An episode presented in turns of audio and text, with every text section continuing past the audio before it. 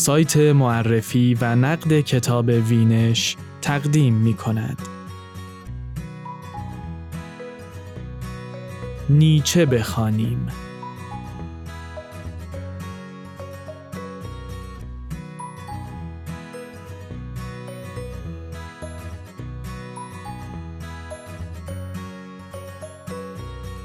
قدم نهادن در راه آفریننده نوشته سجاد سجودی.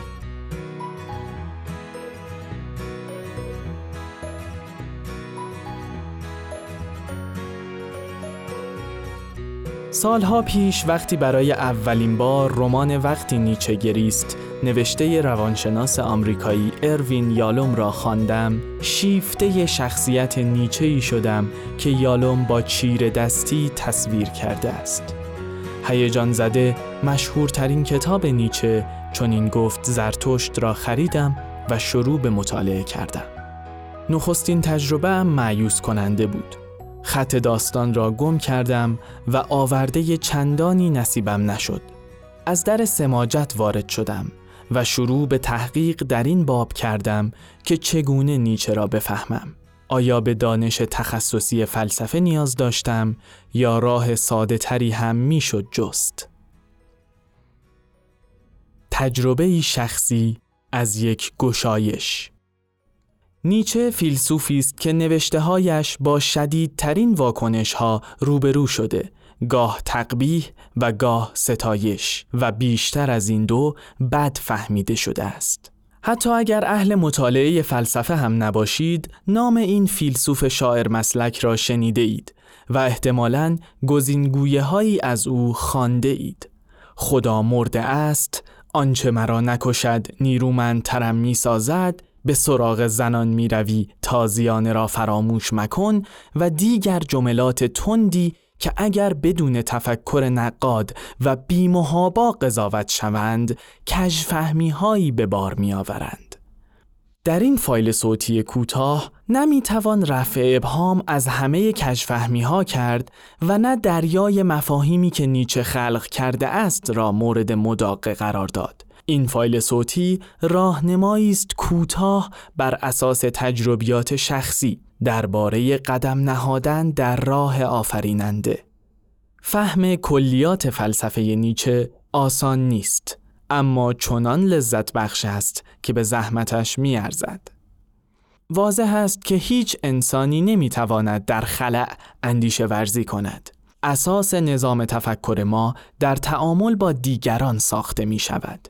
متفکران و هنرمندان نیز در واکنش به افکار و رفتار دیگران آثارشان را خلق می کنند. خواه این دیگران سیاستمداران و متفکران زنده یا مرده باشند، خواه اجزا و احوال طبیعت.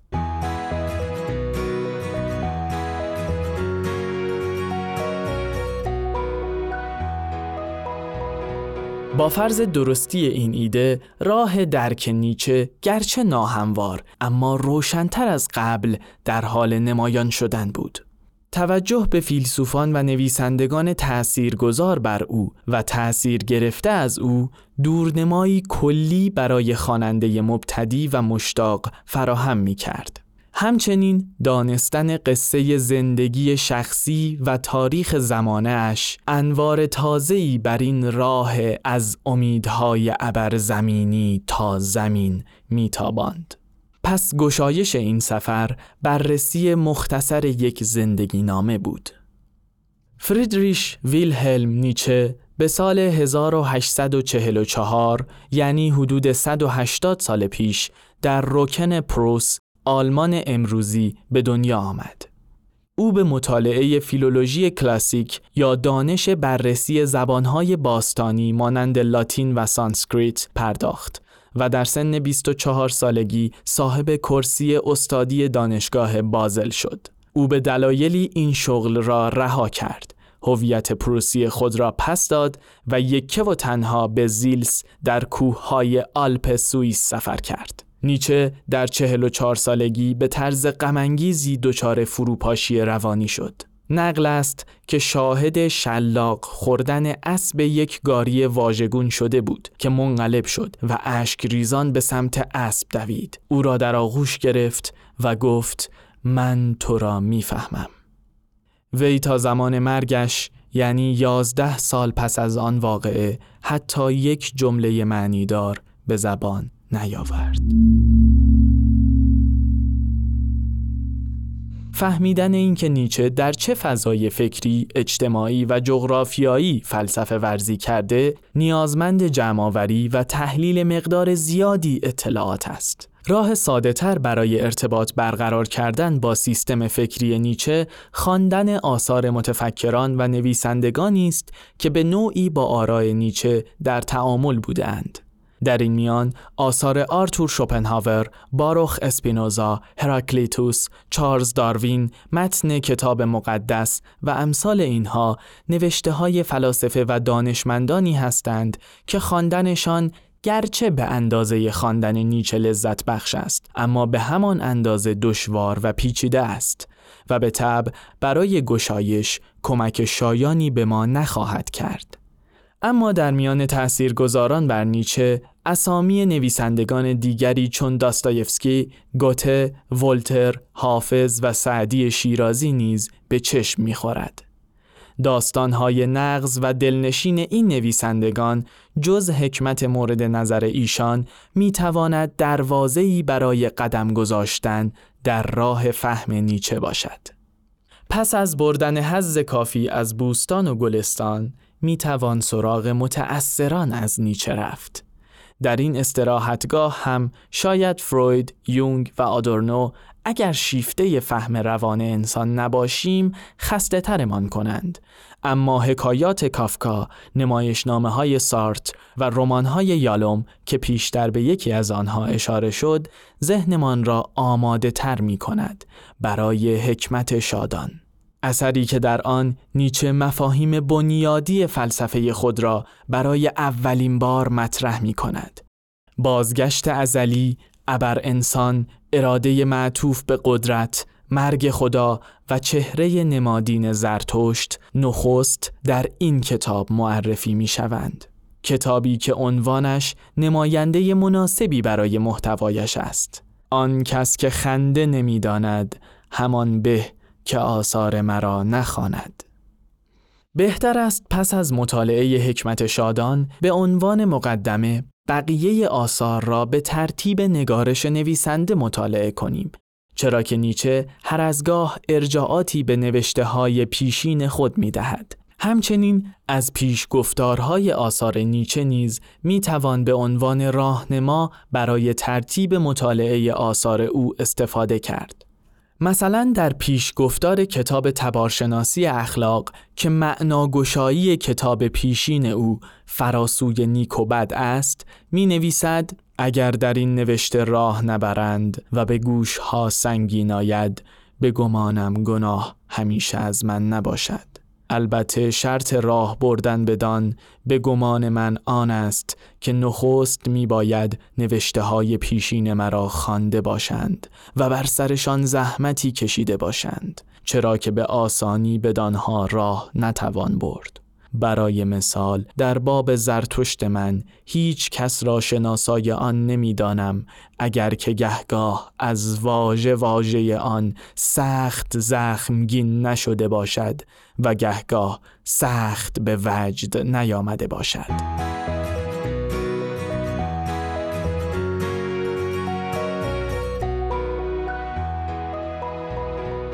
چون این گفت زرتشت فراسوی نیک و بد تبارشناسی اخلاق و غروب بتها آثاری هستند که به کوشش داریوش آشوری زبانشناس ایرانی از متن آلمانی به فارسی برگردانده شده اند.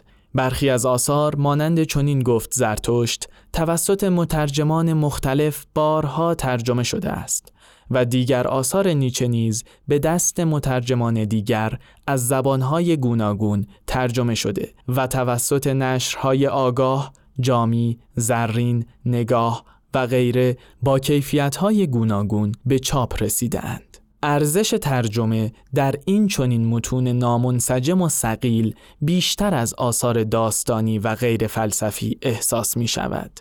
تلاش آشوری برای حفظ استانداردهای اساسی در این امر ستودنی است. از آنجا که سبک نوشتار نیچه آفوریسم یا گزینگویی است، درک یک پارچه از فلسفهش آسان نیست.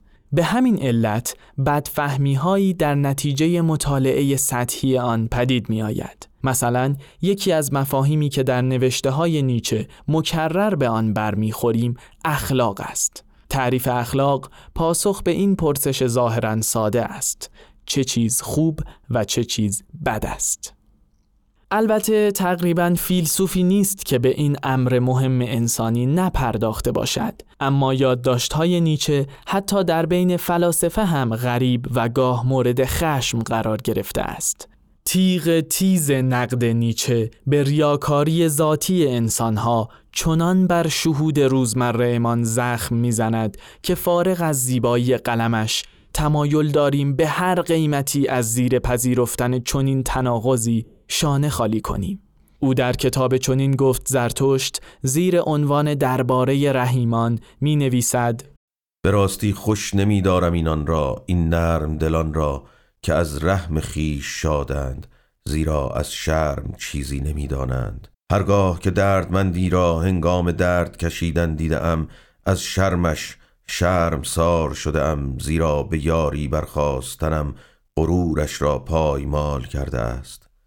زیر بار منتهای بزرگ بودن کین توز می کند نه سپاس گذار و چون نیکی کوچک از یاد نرود به کرمی جونده بدل می شود چه مفهومی پشت این توصیه های غیر معمول است؟ آیا فردریشی که شلاق خوردن یک اسب را تاب نمی آورد مشغول تقبیه یکی از اصول اخلاقی یعنی کمک به دیگران است؟ البته که نه.